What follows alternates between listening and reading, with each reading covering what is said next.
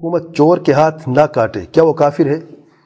اللہ المستان کہیں کافر نہیں ہے میرے بھائی۔ پہلے بھی میں عرض کر چکا ہوں، جو حکومت چور کے ہاتھ نہ کاٹے، مطلقا نہیں کہا جا سکتا وہ کافر اس کی تفصیل ہے اور حکم غیر منظر اللہ کے دس احکام ہیں۔ یاد ہے؟ پوچھوں میں؟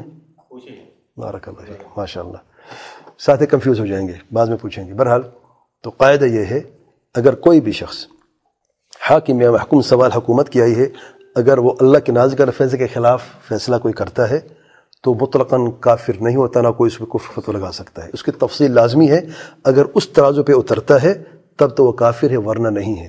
تو یہ کہنا کہ حکومت کیونکہ چور کے ہاتھ نہیں کاٹتی، وہ کافر یہ غلط ہے، یاد رکھیں۔ اور حدیث میں کیا لفظ آئے ہیں؟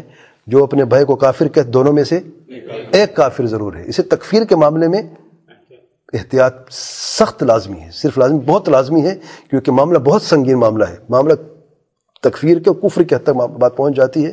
یا تمہارے پاس ثبوت ہونا چاہیے کہ تمہارا مسلمان بھی کافر ہے، یا تو پھر دونوں میں سے ایک کافر، لازمی نعوذ باللہ۔